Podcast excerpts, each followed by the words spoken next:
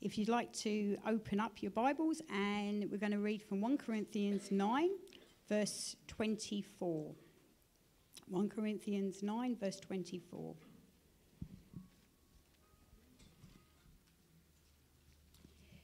Do you not know that those who run in a race all run, but one who receives the prize run in such a way that you may obtain it, and everyone who competes for the prize is temperate in all things. Now they do it to obtain a perishable crown, but we for an imperishable crown. Therefore I run thus, not with uncertainty, thus I fight, not as one who beats the air. But I discipline my body and bring it into subjection, lest when I have preached to others, I myself should become disqualified. Amen.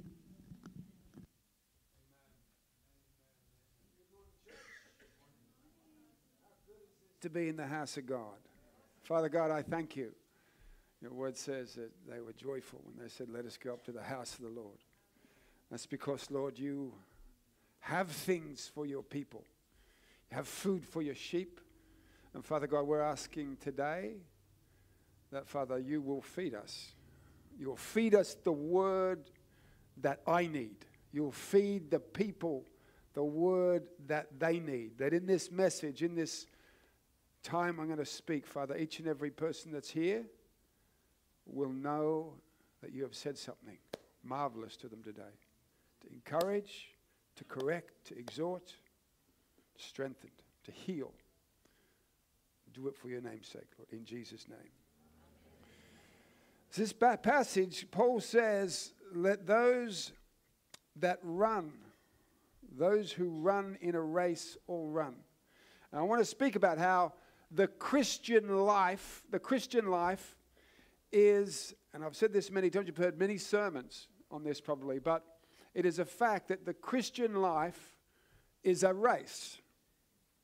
It is a race. And many times in the scriptures, the Apostle Paul referred to it a race. At the end of his life, he said, I've fought the fight, I have finished the race, I have kept the faith.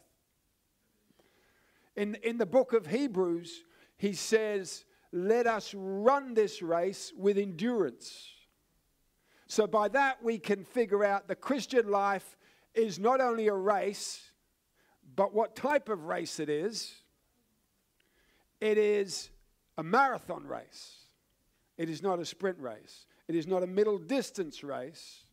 It's a race which requires us to run it with endurance. And I want to say, it is not how you begin the Christian life. And I really feel this is a Rhema word that I really feel God wants to speak to people here today. It is not how you begin the race that matters, it is not how you start. You can start all fired up for God, but it is how you end the race that counts. And I know Jesus is coming so soon. And I feel like God is saying today, you need to tell the people how to finish strong. Because you know, in a marathon, many people drop out. I ran one once, only once.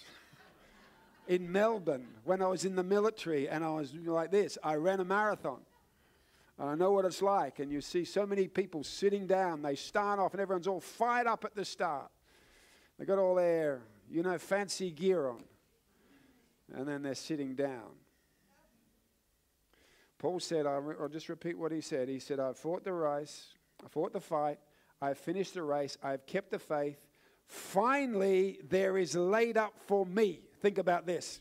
Is what I live for the crown of righteousness, which the Lord, the righteous judge, will give to me on the day, and not only to me, but also all who have loved his appearance. He's appearing. Next verse says, Be diligent to come to me quickly, for Demas has forsaken me, love this present world. So Paul speaks about running this marathon, speaks about if we finish well, there is a crown that Jesus Christ Himself, an eternal crown of righteousness, which He's going to place on my head. And He's going to place on your head if you finish well. And he said, straight after he speaks about running the race and finishing it, he says, But Demas has dropped out. Demas hasn't made it because love of the world got in and disqualified him. And what sobers me is when we go through this book, there are many, many, many, many, many people who start out so hot for God, so committed to God, and they start out so well, like Demas, like Lot, like Samson, like King Asa. I could name a lot of the kings, particularly King Solomon. They start out, all these men started out so well for God. If you go to 1 Kings chapter, chapter 1, book of, the book of 1 Kings chapter 3, you see how Solomon, uh, verse, he, he, he started off so well and he had a good start. God gave him a good start because he was fathered well. I spoke the last week about the importance of fathers. In chapter 2, verse 1, as the days of David near, drew near that he should die, he charged Solomon his son, saying, I go the way of all the earth. Be strong, therefore, and prove yourself a man, and keep the charge of the Lord your God to walk in his ways. That's what it is to be a man. That's what it is to be a true man, is to keep the word of God. It is not easy. But a true man is not someone who is rough and rowdy or buff, but he's someone who is willing to keep the word of God. And his father taught him this is what you need to do. The most important thing you do. You know, before you go away, the most important thing you say to your children is the last instructions. And he said to his son, the most important thing is you keep the ways of God. Don't worry about success, don't worry about all the rest, but you make sure you keep God's ways. So this man was fathered well. And then the Bible says in, um, in chapter 3, Solomon loved the Lord walking in his statutes. So he was not only fathered well and God and he was told to keep the word of God, but he loved doing it and he loved God. He had a relationship with God and he loved God. Because he loved God, he obeyed God. And then it says in verse 7, he was so humble and dependent upon God. He said, even though he was being made king, he said, You've made your servant king instead of my father David. I'm a little child. I don't know how to go out and come in. So he was humble and he was dependent on God as we're supposed to be. Saying, God, I don't know how to do this, but I need you. And God helped him greatly. And of course, we know Solomon went on to do great things for God. He built what David never built. He built the temple and he built the most extraordinary structure People estimate today it was worth about $400 billion. He built it so well and he built it with such standards and he put the best in it. It was completely excellent. And he not only built it well, but he made sure when it was finished, it had the glory of God in it. So he did all things well, this man. And not, not to mention the fact that he, he was so great for God, he wrote three books of the Bible. But you know, his life ends in such tragedy because it says, in the end, God, in chapter 11, you see, God became angry with Solomon. God gave him wisdom and he gave him wealth, and then at the end, God was angry with him. Why was he angry? It says in verse 12, because he did not keep my covenant, he did not keep walking in the ways of God. Bible says here that Solomon uh, he took foreign wives, which he wasn't supposed to do. It says in verse 1 he married and loved many foreign women, Hittites from the nations. And then he, he was told not to intermarry with them, but he did intermarry with them. And then it says that he, he worshipped their idols. He worshipped the idols of his gods, and he did not fully follow the Lord. And what is so stunning about this, I said earlier in verse 3 of chapter 3, Solomon loved the Lord. But verse 11 starts by saying, Solomon loved many foreign women. And verse 2 says, Solomon clung to those in love. So he started off loving God, but he ended up with God being angry for him because instead of loving God, he loved women who were not of God and he loved their idols. And when God tried to rebuke him, he clung to them. Because God will always come to correct you. But he wouldn't be corrected, he clung to them. And God said to him, Because of this, he said, I would, I would have just disqualified you. But he said, Because of this, I'm going to tear the kingdom out of your hand, give it to someone else. And I would have done it in your lifetime, but for the sake of David, I won't do it in, your lifetime. And so here's a man that, that started so well, and, and again, he didn't finish his race. And I, I'm sobered because even the, the 10 tri- spies that were sent up to spy out the land, only two were any good. Only two finished well. And I'm so inspired by one of them. The, the, the, old man Caleb, who was at 80 years old, is saying, At 80 years old, give me my mountain. Doesn't that inspire you? Give me my nation. Give me my mountain at 80 years old. That's why I love many people. But in this season, I know many of you are on fire for God here, but I've been so inspired by Gordon. Here he is, ripe old age, leading the evangelism team. Give me my mountain. Give me, what is it up there? Mount Mango. What's it called up there? Mangrove Mountain. Give me my mountain. Finishing strong. Jesus told the parable. It's a sobering parable. In Matthew 21, he told the parable. And, and, it's, you know, we know the parable of the prodigal sons, but he also told, the, told a parable. This is the second less well known parable of two other sons. And in Matthew chapter 21, verse 28, he says, But what do you think? A man had two sons, and he came to the first and said, Son, go work today in my vineyard. He answered and said, I will not. But afterwards, he regretted it and he went. Then he came to the second and said, Likewise, he, and he answered and said, I'll go, sir. But he didn't go. Which of the two did the will of the Father? They said to him, The first. Jesus said, Assuredly, I say to you, the tax collectors and harlots enter the kingdom of God before you. But John came to you in the way of righteousness, and you did not believe him, but tax collectors and harlots believed him. And when you saw it, you did not afterward relent and believe him. So, in other words, he's speaking about John the Baptist, and he's saying the response to John the Baptist. Uh, the response to, there was two responses to John the Baptist. And, um, and the second group didn't receive John the Baptist, but then they relented and repented. And they came back, and, and they're all good. But the Pharisees represent the first people who go out to see John the Baptist, but they don't do what he says. But it's not only, it's, it's not only about that, it's about the, these two sons represent two different directions that life can take you. Two different directions. And the father in here, or the man who has the vineyard, is God. The vineyard is the harvest field. And, and he says to these two people, Go and work in my harvest field. Go and work for my kingdom. And one man says, I'll do it, but he didn't. Another man says, I won't, then he did.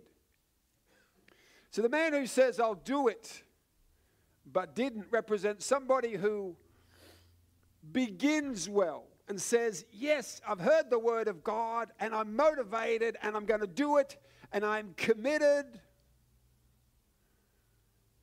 And then something happens. Something happens. Maybe he met somebody attractive woman. Maybe he was offered a career opportunity, but something happened and he got distracted and he fell away. And the Bible speaks about two, three types of falling away. Jesus told a parable about three things how they get lost, how they get away from God. First one was about a coin. No, it wasn't. It was about a, it was about a sheep who, this sheep got lost because he fell away because he wandered away from the flock. Some people get lost, some people fall away because they wander away. They just see things and they're not deliberate, but they get detached from the church. All of a sudden, they're not going to church anymore. They wander away. And Jesus goes after those who wander. The, the, the, prodigal son is about someone who walked away. That's not wandering, that's someone who said, I am going to deliberately walk away from God. And Jesus said, the father never went after him. You've got to wait for the prodigal to come to themselves. Have a moment of clarity where they say, This rotten life I'm living is not me. And you've got to pray that and then welcome them back. And then, thirdly, Jesus told the, the, the, the story about the coin that got lost. And the coin is an interesting one because the coin was a coin of great value, but it got lost in the house. And people, you can be lost in the house of God. You can be fallen away and coming to church every Sunday. You can be fallen further and further. And this coin had, it's funny because they, they get, the coin gets found and they, and they have to sweep the house and dust the coin off. When you're lost in the house of God, you've got you to have your life swept clean of disappointment, unbelief, and, and just, just sweep it all out off your life and get back on fire with God. Because you are of great value to God and He wants to use you, He wants to spend you for His purpose. So the first son starts and, he, and, and he falls away. Somehow, he says, I'm, I'm going to do it. I'm going to do all this for God. I'm going to serve God this way. I'm going to serve God that way and he ends up not doing it. The second son is really interesting. I really relate to him because first son, I think someone like from a Christian home, but the second son is someone that's it's not familiar with Christian things. You never see the first son again, but the second son, he's what I call a late bloomer, and he's like Jonah. When God comes and says, "Here, I want to use you. I want to send you the vineyard," he says, "No, I'm not going." I, I was that boy. I remember going to a Baptist church when I was young and having a, a, a very strong awareness that God was calling me and saying, I want my own life. And then I became like Jonah, ended up in the belly of a whale. But that's another story. But point is, you can start really good and end up really bad. Or you can start up really bad and end up really good. I'm that guy. Eh, but it's really important. But because why it's so important is I believe, I believe, you know, if you're that coin sitting in the house of God and you know you're, you're, you're lost in God's house, or you know you've wandered, or you know you're just not living the kind of life where you're not on fire for Jesus, where you're not wanting to be productive, when you're not living for Him and giving Him all your best. He's coming soon. I can hear the trumpet is about to blast, and He is coming soon. I'm telling you, He is. It's very important, very important that we're running our race, running it well. Back to chapter 20, Uh, t- chapter 1 Corinthians 9, it says this Do you not know that those who run in a race all run, but one receives the prize? Run in such a way that you may obtain it. Now, when he says run in such a way, that means you can't live this Christian life any old way. A lot of people think you can. You can just say, I've come to the altar and now I'm just going to live like everybody else and, and, and somehow going to make it. He says, No, you've got to run this race in such a in a certain way. And then he goes and speaks about everyone who competes for the prize is temperate in all things they do to obtain a, a but we go for an imperishable. Therefore, I run this not with uncertainty, thus I fight, not as one who beats the air, but I discipline my body and bring it into subjection, lest when I preach to others, I myself be disqualified. So he's saying, you need to run this Christian race in, in, in, a way where you don't flaunt your freedom, you don't flaunt the liberties God's given you. Like Solomon, who loved God, but then he didn't protect his heart. He started to look at those women. He thought, oh, I'm, I'm free and God loves me and I can do anything. I'm so blessed. I can just live loose. And Paul says, if you do that, you're going to get in a whole lot of trouble. You're going to fall down. He says, you can't, you, you, you can't flaunt your liberties. You've got to continue to deny yourself, pick up your cross, self denial, self control. You've got to continue to live like that every day. And even, you know, Solomon was, was, was brought down by women, but he was also brought down by their idols. And you're going to be careful and be disciplined that things don't become idols, your career, your money, because what is what the idols themselves have no power, but all those idols have a demonic power behind them. And they can capture you and stop you being who God wants you to be. They can stop you to getting to your destiny. So Paul says, I run in such a way where I'm temperate and I'm disciplined and I don't flaunt my liberties so I don't disqualify myself and I become morally indifferent. Hebrews speaks about the same thing about running. Running the race, and Hebrews chapter 12 says this. It says, Therefore, we also, since we are surrounded by such a crowd of witnesses, let us lay aside every weight and the sin which easily ensnares. Let us run with endurance. So basically, he's saying here, let us, let us run with endurance and you know, when you're running with endurance, and if you're an endurance race, you see someone who trains for a marathon, they're all stripped down. They're, they're, they're, they're diet, so they're not carrying extra weight. And when they're going to run this marathon, they've just got these little nylon clothes on because after about 20 miles, everything starts to feel really heavy. Everything feels so, so heavy and he says, We're got a, uh, two things will ensnare you. That means capture you along the way. And he says, We'll lay aside the sins, they're obvious.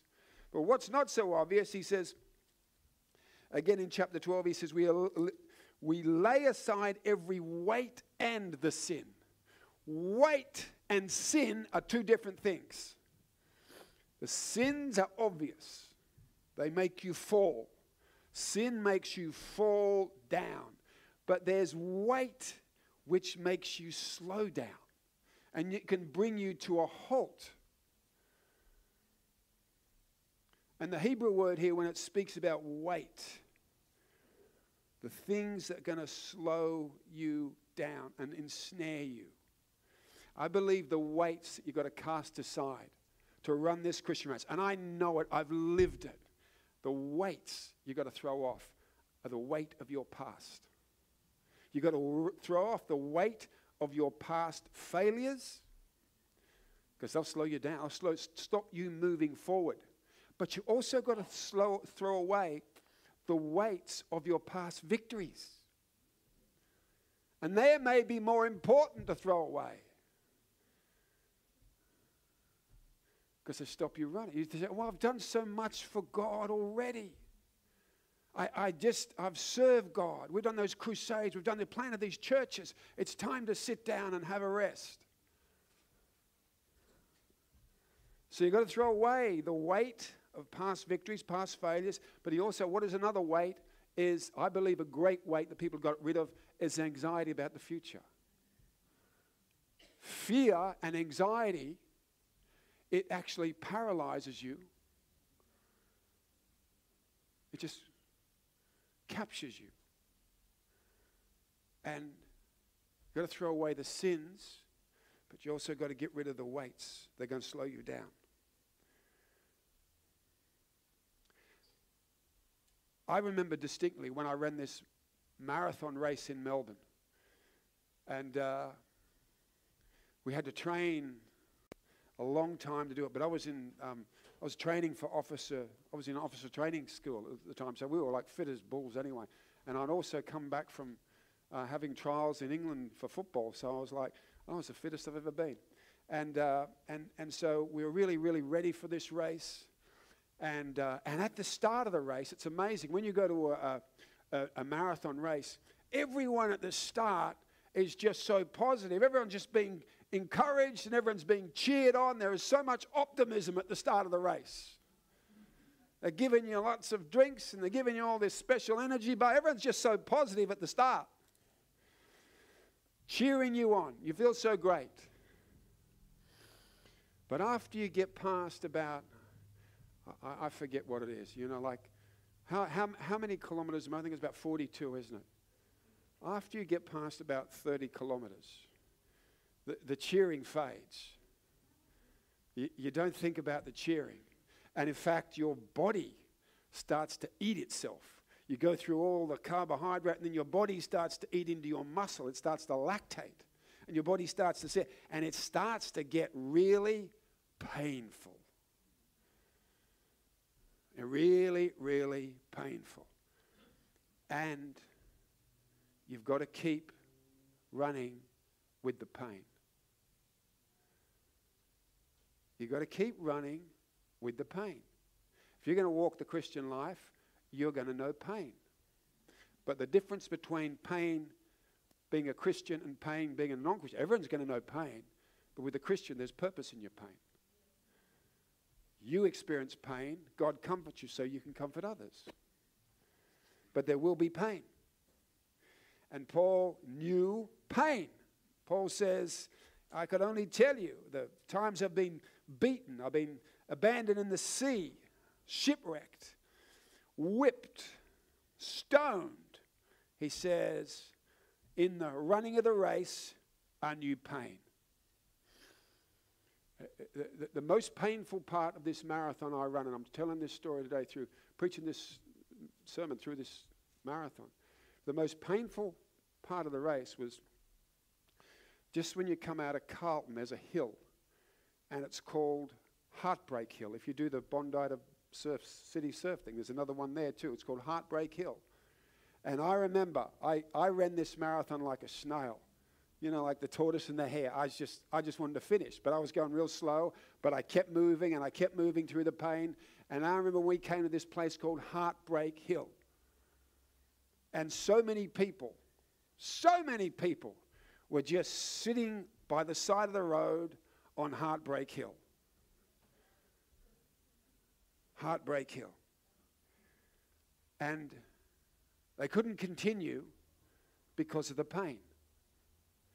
And I here to tell you if you serve Christ, you will soar to great heights like riding a roller coaster, but there'll also be lows where you will be disappointed. People will hurt you, people may betray you. People will let you down. People will accuse you. People say things about your own family can come against you. People may lie about you. People may promise you things and not deliver them. And I know so many believe I know so many people who should be kicking great goals, who should be going on and doing great things, who should be living their best kingdom life now, who are sitting down because they say, I tried to serve God and it didn't work out. I tried to serve God and this happened. I tried to serve God and this person did it before me. I want to tell you, you have to keep walking with God in the pain. Who, I don't know if you remember, just coming back to me, there's a, there's a great, there's a great, uh, it used to be on television to promote the Olympics. And it's a picture of a guy I forget his last name, but he was a guy who became really, really famous. And it, people used to weep when they used to see this picture because there's a guy who was training for, I think it wasn't a marathon, it was maybe a 5,000, 10,000 meter race. It was a long distance race. And he was preparing to go to the Olympics. And just before he went to one Olympics, might have been the Sydney Olympics, he tore his Achilles. And so he had his heart set and he's trained for four years and trained since a young boy to get, get to the, the Olympics. And there he was. He tore his Achilles and he had a broken heart because his Achilles was torn. But he got back up and he trained again. And then he got to this, this race in um, the next race, maybe it's Beijing, but he got to the next Olympics and he was one of the favorites to win. Everyone said, This guy's a great story. He's made a comeback and he's really strong, he's really fit. And then, only like uh, two laps into the race, he tears his hamstring. Athletes don't do that. But what, the, the, what became famous, and I, I, I, I, you can still see it, this guy continued to run. And long after the race was finished, this guy is still running. And what the famous caption was as he came up the home straight, as he came up the home straight, his father came onto the track. And he embraced him and he put his arm around him and he helped him.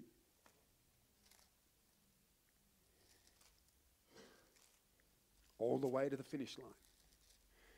And this is what the Bible says even to your old age, I am He, and even to gray hairs, I will carry you.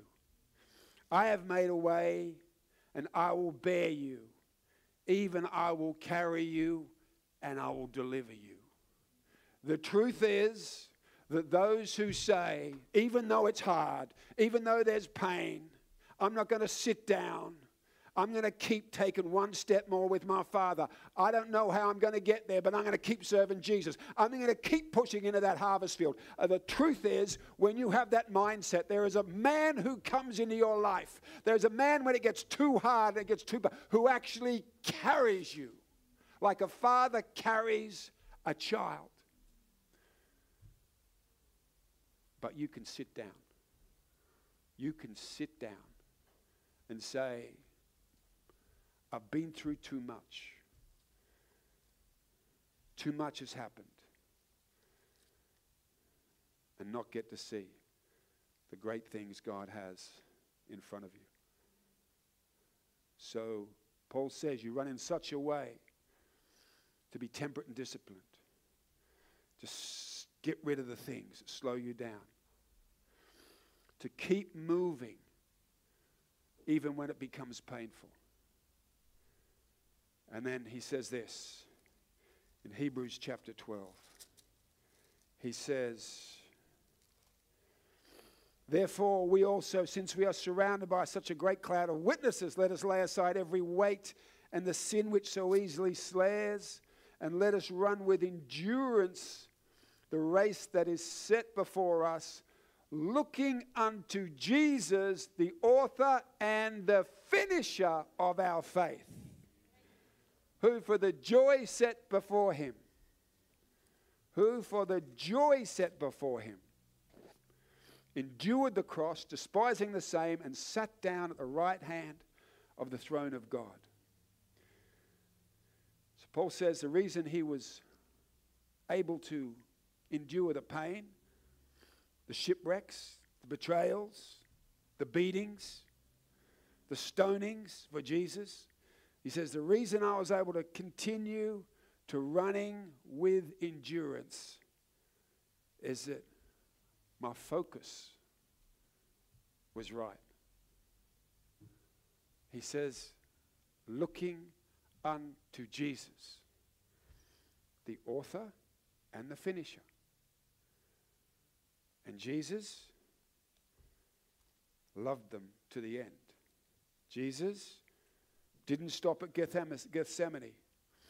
Jesus finished his mission. And you know, I think, I think focus is so important. Paul says, run this race, throw off all the weights, throw off all the sins, and while you're doing that, you're not even looking at the weights and sins you're looking unto Jesus. The only time you get in trouble in the Christian life is when your focus shifts from Jesus. Your focus shifts. The devil wants you to look at all sorts of things. The devil wants you to, to focus on all the trouble in the world, wants to focus on all the conspiracy theories of the coronavirus, wants that to be your focus, wants you to focus on all the wars. All these things people get focused on. And that'll just slow you down, knock out. He says, fix your eyes on Jesus. You know, there's just something about when you get up in the morning and the presence of Jesus comes into your secret place. And of course, we don't see him physically, but we do see him in the spirit. And he fills me with his spirit again. And I see his loveliness. I see his care. I see his tenderness. I see his humility. I see his power. And when you see him like that, you know the effect of it? You want to run for him. you, when you've seen Jesus, you want to run for him.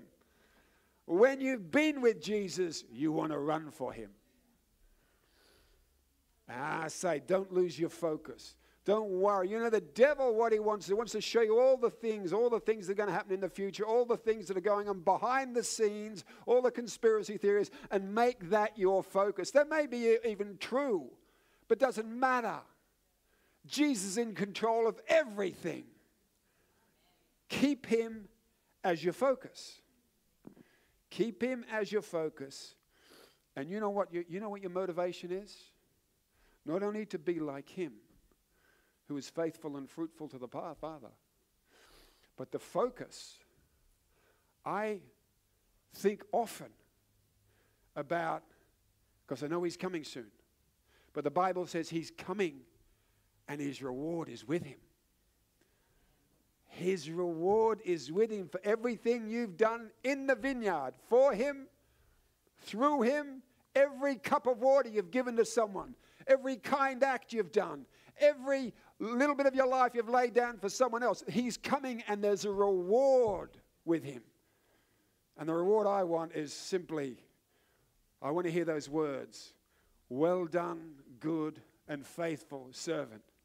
God said to me, I have a reward. It's in Revelation chapter 3. He's going to write his name on me. That's why I have no tattoo. He's going to tattoo me with his name.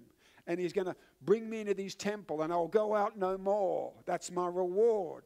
He's got a crown of righteousness. He's going to, he's going to place upon my head that's more valuable than any certificate, any doctorate you can award. There is a crown of righteousness laid up. And when you see that, when you see what He's got laid up for you, everyone needs motivation. When the, when the race gets hard, when you hit Heartbreak Hill, everyone needs to be able to see not only a finish line, but the prize. Jesus is the prize, but He has a prize for you, and it's real. You've been faithful in a little, He's going to give you much. You're going to reign over cities for Him. And here's what I feel like saying, church He is coming. He is coming. Maybe some of you started well, or you said you'd do it, but you didn't do it. Maybe some of you are tired. Maybe you, some, some of you, the pain of disappointment, pain of not seeing everything God promised now. But maybe some of you feel like sitting down before that. I want to tell you, the Holy Spirit gave me this word this morning that He is coming. He is coming. You know, the world is about to go so black. There is a tribulation, but before that, He's going to take His church, and He is coming. Now, listen to this. This is what I want us to do as a church. When you uh, when you're a really good marathon runner, which I certainly wasn't, but when you when you're really expert, they say when the, the, uh, when the marathon runners who've run along, when they, they run this all around the streets of the city, but about a kilometre before the finish, they come back into the stadium and they know by the roar of the crowd. You can hear heaven roaring. You can, you can hear the witnesses roaring. They know that the, the end is near. And you know what they have? they have one final kick. They they actually have a, a finish and a sprint which is faster than they've ever done in the whole race. That's how we're going to finish. We're going to increase the pace. You know, Jesus said to me recently, I, he was showing me who I am in him. And he said, this, the, this, the role I've given you, you're going into the world. You know, because everybody, he says, you, Jesus said, before he comes, it's going to be, church is going to be like virgins. You know, some will be ready, some won't. But the ones that will be ready have their lamps burning. And in those days, lamps had oil and they had a wick. And God said to me, He said, You know what I'm sending you to do? I'm sending you into the nations as my match. That's all. That's all. You're going to light them up and they're going to stay on fire till they come. What a ministry. Church is coming. The only thing that matters is being ready, laboring in his kingdom.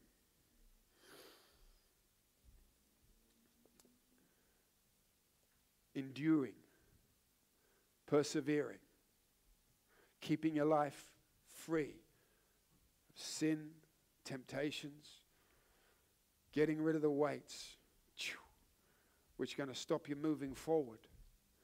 Weights of your past, weights of anxiety. It's not allowing the inevitable pain, the inevitable pain which comes towards all of us to knock you out and make you sit down. The world will say, it's okay, it's understandable. But Jesus didn't stop, and Paul didn't stop, and you're not going to stop. But you're going to continue. And the key is to continually fix your eyes on Him. Continue to get in that secret place and look for Him in the Spirit. Look for His presence. And when He comes and you see Him, the only thing that happens, He makes you want to run. Keep running, church. Keep running. Finish line is near. The reward is glorious. There is a real crown, not only for Paul, not only for others, but for every believer who really perseveres, continues to live for Jesus until the end.